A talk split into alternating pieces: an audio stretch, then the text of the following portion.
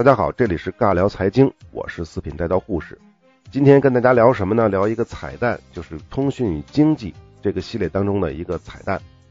我们来说一说 一 G 到 五 G 的小历史。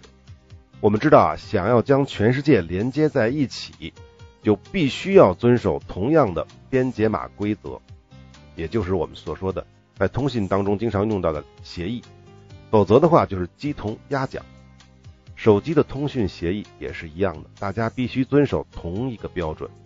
但问题是谁来制定标准呢？要知道，制定标准的人他一定会把手里掌握的大批的专利放到标准里面，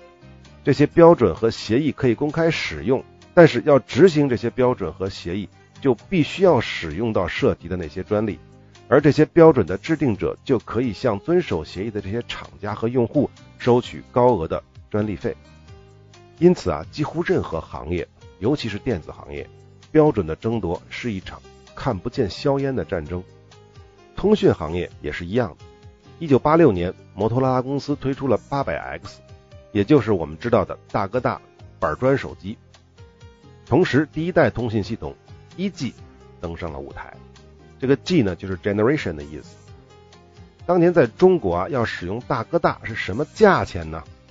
可能年轻一点的朋友呢，可能就没有概念了。我告诉大家，在当年啊，八十年代末九十年代初，入网费是六千块。每分钟的资费是 零点五元，八十年代末六千块什么概念？普通人的工资几十块钱，干部什么的呢可以拿到一两百块钱。如果那个时候的房子能交易啊，六千块钱很有可能就能买一套房子了，就是一部苹果手机可以买一套房子，就差不多买个一居室吧，差不多是这个概念。当然了，当年不只有摩托罗拉了，还有爱立信，也是非常著名的北欧的一家通信企业。那他们的通讯协议和标准呢就不太一样。那个时候呢 一 G 的时候呢是各玩各的，因此呢是相互不能互通的。各大通讯厂商呢也很快意识到了这个问题。那么首先是欧洲国家，尤其是瑞典、芬兰这些通讯厂商率先决定，他们共同研究移动通讯的技术标准，以达到互联互通的目的。一九九一年，欧洲开通了全球行动通讯系统，这就是我们熟知的 G S M。 G 就是 Global， S 就是 System， M 呢就是 Mobile。 G S M 标准呢采用的是 T D M A 这个技术，叫十分多指技术。那么在传输速率方面呢和开放性方面呢完胜了 一 G 的模拟通讯，所以呢就成为了 二 G 的主流标准。但是在美国也有一家传奇公司，这就是高通，他们也推出了 二 G 标准，他们使用的是 C D M A， 叫马分多指技术。刚才 G S M 是十分多指，这个是马分多指。 C D M A 的技术呢是比 G S M 的 T D M A 技术呢更加先进，它的承载量是 G S M 的十倍。但是我们之前说 A T and T 的时候，实际说过美国厂商在这方面的行动呢是比较迟缓的，而且在市场的投入上呢是非常不足，所以没有能够因为技术的优势而一统江湖。我们都知道，起码当时在欧洲和中国这两个最大的市场之一都采用了 G S M 的标准。但是我们为什么要说高通是个传奇的公司呢？这就是因为高通并没有停止自己的脚步，它围绕着功率的控制、同频复用等技术构建起了一套 C D M A 的专利墙，将有关的所有的 C D M A 技术的专利都纳入到了麾下。首先，高通将专利技术整合到自己的通讯标准当中，只要执行该标准的手机就可以相互通话。其次，高通雇佣了据说不亚于技术团队规模的律师团队，专门针对那些使用了 C D M A 技术而没有缴纳专利费的厂家，跟他们打官司，打专利官司。但是我们都知道啊，打官司这种事情啊，一般都是两败俱伤的，最高兴的其实是那些律师，不管是谁赢谁输，律师都是受益者。因此呢，高通又在技术上做了创新，他们提出了系统单芯片的解决方案。什么意思呢？就是当时啊，大部分手机厂商其实是没有什么整合能力的，高通就告诉他们说，哎，你们一个一个的采购基带啊，采购 C P U 啊，采购 G P U 啊，采购声卡、网卡芯片啊，你最后还得花时间、花精力把它整合在一起，是不是特别的麻烦，特别的费劲呢？那这样，我告诉你，我给你打个包，把以上的这些所有的东西全部都整合在一个芯片里，围绕着这个芯片，我再给你提供一套完整的解决方案。你们这些手机厂家呢，只要专注于手机的外观啊、模具啊、电池啊等等这些外围的相关的采购啊、设计就可以了，是不是事半功倍？确实，那个时候厂家的研发能力都比较弱，自然就扛不住高通的诱惑，大部分公司都纷纷选择了高通的解决方案，购买他们的整合芯片。但是在买芯片的同时，你就得老老实实的交纳通讯标准的专利费了。用人家的专利交纳这些费用，这件事儿本身是合情合理的。但是这个高通啊，可不是一般的贪心，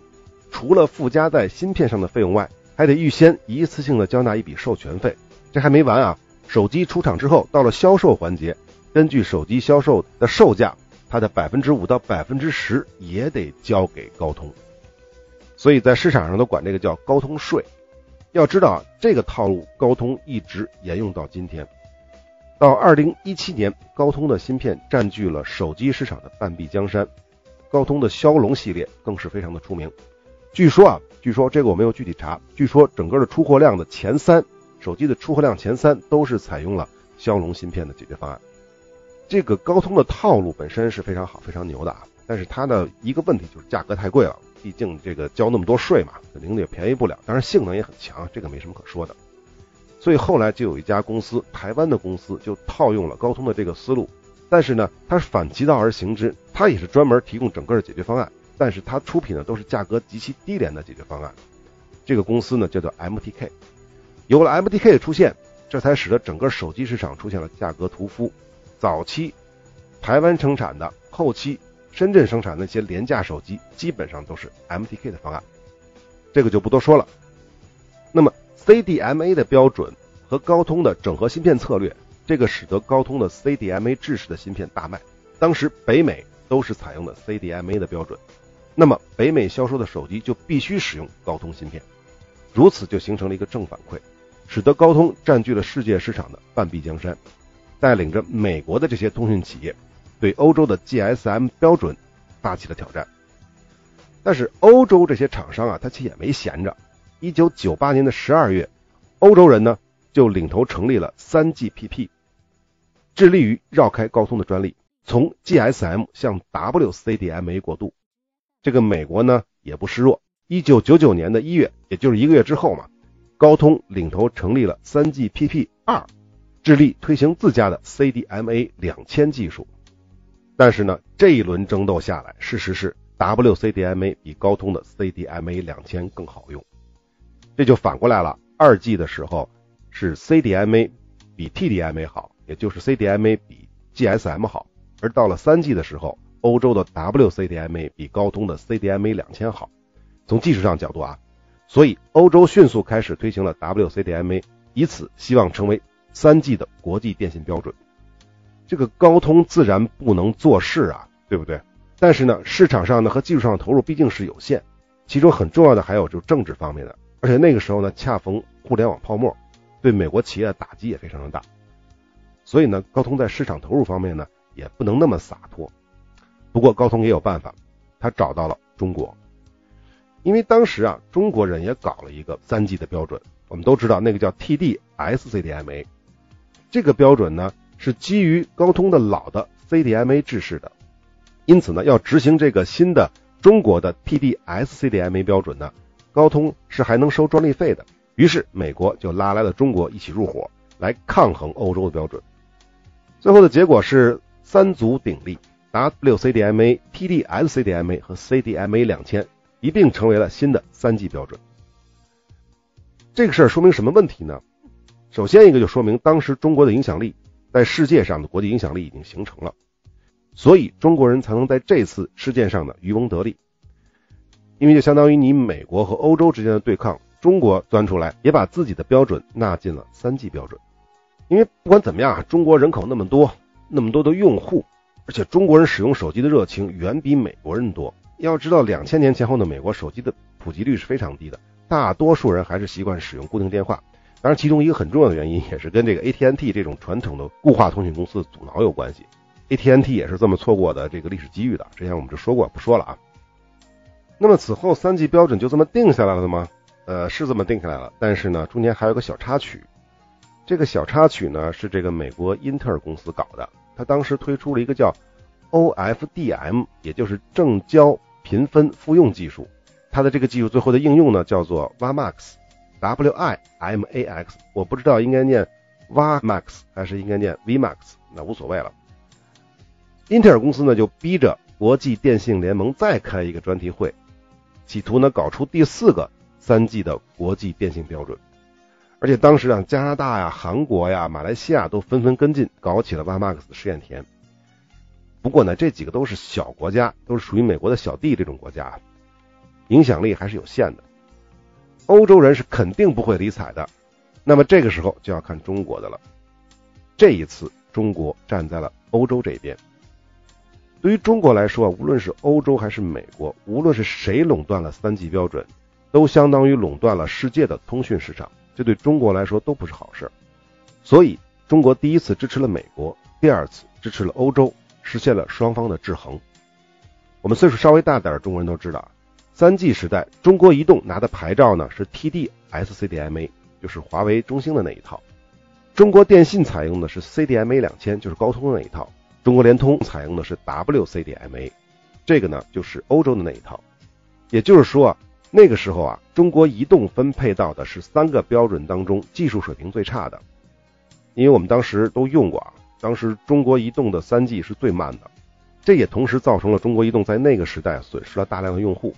因为中国移动一直是三大运营商当中用户规模最大的，这些损失的用户呢就自然而然的转向了使用 W C D M A 的中国联通和使用 C D M A 两千 的中国电信。不过呢也正是因为中国移动做出的这些牺牲，使得中国的通讯技术得到了大规模的验证，这才为后来中国通讯厂商参与新的世界通讯标准的制定积累了不可多得的宝贵经验。但是呢 三 G 比起 二 G 来说啊，从技术方面的提升并不是很大，而这个时候 四 G 技术已经逐渐成熟了，这个具体怎么说呢，叫做核心正交分频多工技术 O F D M 技术，这种技术已经成熟了，它的传输速率是 C D M A 的十倍以上，更关键的是它绕开了高通 C D M A 的专利。还有一个问题，当时的调制模式有两个选择，十分双工和频分双工，也就是 T D D 和 F D D， 这两者呢各有优缺点， 百分之九十 的底层技术也是一样的。于是呢当得知了欧洲采用了 F D D 之后呢，中国立刻就开始主攻不同的双工模式 T D D， 最终做出了 T D L T E，这就是第一个中国主导的具有全球竞争力的 四 G 标准。凭借着这个标准，中国拉拢了印度、日本甚至美国的一些运营商。在二零一七年 T D L T E 基站有两百多万，占全球 四 G 基站的 百分之四十， 全球支持 T D L T E 的终端差不多有四千多款，支持 T D L T E 的手机有三千两百五十五款以上，实现了通讯标准层面上的弯道超车，成为全球通讯游戏规则的制定者之一。同时在 四 G 时代，在 T D L T E 标准的推动之下，我国的手机品牌比如华为、小米这些也迅速得到了发展，已经开始跟三星、苹果等等这些企业站在了同一条跑道之上。那么至于 五 G 啊，目前可以提供的 五 G 的编码方案呢有三种，一种呢是美国的高通推出的 L T P C 技术，中国华为推出的 Polar 技术，欧洲推出的 Turbo。 至于会采用哪种标准或者哪几种标准，这其中最关键的因素其实还真的不在技术本身。前段时间我们都知道华为的孟晚舟被加拿大政府扣留，这个事情就跟 五 G 的标准有密切的关系。但是我们相信现在华为已经接近甚至已经达到了当年高通的水平，未来 五 G 的争夺，中国企业虽不见得能一统江湖，但一定能够占据更大的市场份额。那么好， 一 G 到 五 G 的大概情况我们就说完了，中国移动为中国的通讯企业做了多大的牺牲，大家应该就明白了。所以这个也给一些支持吧，对于中国移动，虽然我个人是经常骂中国移动的。也主要是看着它来气，然后不争气的一个企业。那么好，本期的这个彩蛋我们就聊到这儿，下期再见。